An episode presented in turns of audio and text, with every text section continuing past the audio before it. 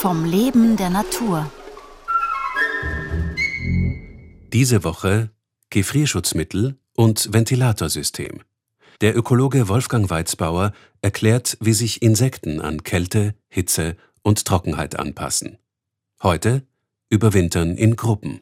Anpassungsmöglichkeiten an die Außenbedingungen sind von verschiedenen Umständen abhängig, und zwar einerseits vom Lebensraum, dann vom Entwicklungsstadium. Also es ist äh, nicht egal, ob das jetzt ein ausgewachsenes Insekt ist oder ob das jetzt irgendeine Larve ist. Dann ist es natürlich nicht äh, unabhängig davon, wie der Ernährungszustand eines Tieres ist.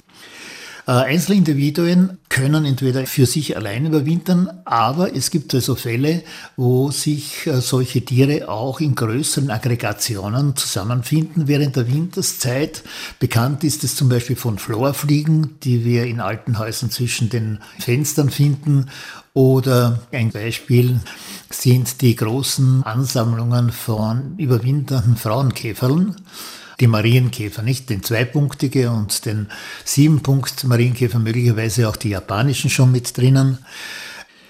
So, kommen wir zu den sozialen Insekten. Wie machen die den Winter? Also Ameisen.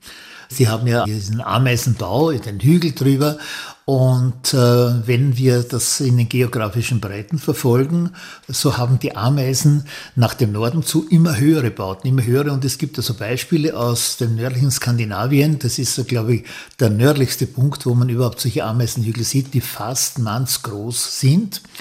Die Frage ist äh, einfach zu beantworten. Dieser Ameisenhaufen, der üblicherweise nach Süden, Südwesten ausgerichtet ist, einfach ein Wärmekollektor. Dieses trockene Material, das äh, gesammelt wird, äh, speichert die Wärme und der Bau selber ist ja tief unten im Boden. Bei den Bienen ist die Sache äh, sehr viel komplexer. Generell in einem Bienenstock muss es ungefähr 30, 35 Grad haben. Es sollte nicht darüber sein und sollte auch nicht sehr viel weniger sein, weil also die Brut der Bienen einfach kälteempfindlich ist. Also mit 20 Grad geht das nicht tut dem ganzen Volk auch nicht gut. Wenn es kalt wird, dann rottet sich äh, der Volksbestand zusammen und sie beginnen mit Muskelzittern. Sie sitzen eng aneinander getrennt und diejenigen, die an der Außenperipherie dieses Zitterkreises sind, werden nach einer gewissen Zeit wechseln und wechseln nach innen hinein. Wir haben die Bienen besprochen, wie sie sich verhalten, äh, wenn es kalt ist. Äh, was macht jetzt nun ein Bienenstock, äh, wo es im Sommer unter Umständen ziemlich hohe Außentemperaturen bekommt? Wir haben schon gehört, 35 Grad sollten nach oben nicht überschritten werden.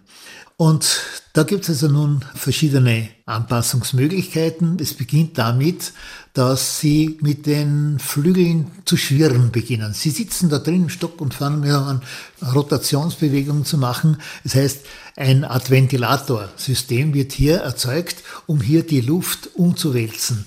Das funktioniert bei den nicht zu hohen Temperaturen ohne Schwierigkeiten, aber wenn doch zu heiß wird, dann hilft das nichts mehr. Dann probiert man einmal den Wabenboden im Stock feucht zu machen. Und zwar haben die Bienen dann die Möglichkeit, einen verdünnten Kropfsaft auszuspritzen. Das hilft auch eine gewisse Zeit lang, aber dann ist es vielleicht doch zu trocken und dann müssen sich die ersten aufmachen, um Wasser zu holen. Jede transportiert von diesen Sammelbienen einen Wassertropfen mit und übergibt ihn im Stock drin einer Biene, die im Bau macht, die das zum Beispiel äh, zu den Waben transportiert. Wenn aber der Bedarf doch noch nicht gedeckt ist, dann beginnen diese Wassersammelbienen einen eigenen Tanz, um die Arbeiterinnen im Stock zu animieren, auch mitzufliegen, sagen in größerer Gruppe das Wasser reinzuholen. Und das funktioniert so lange, bis eben der Wasserbedarf, der Feuchtigkeitsbedarf im Stock gedeckt ist. Morgen um 5 vor 9 Schattensuche und Trockenstarre.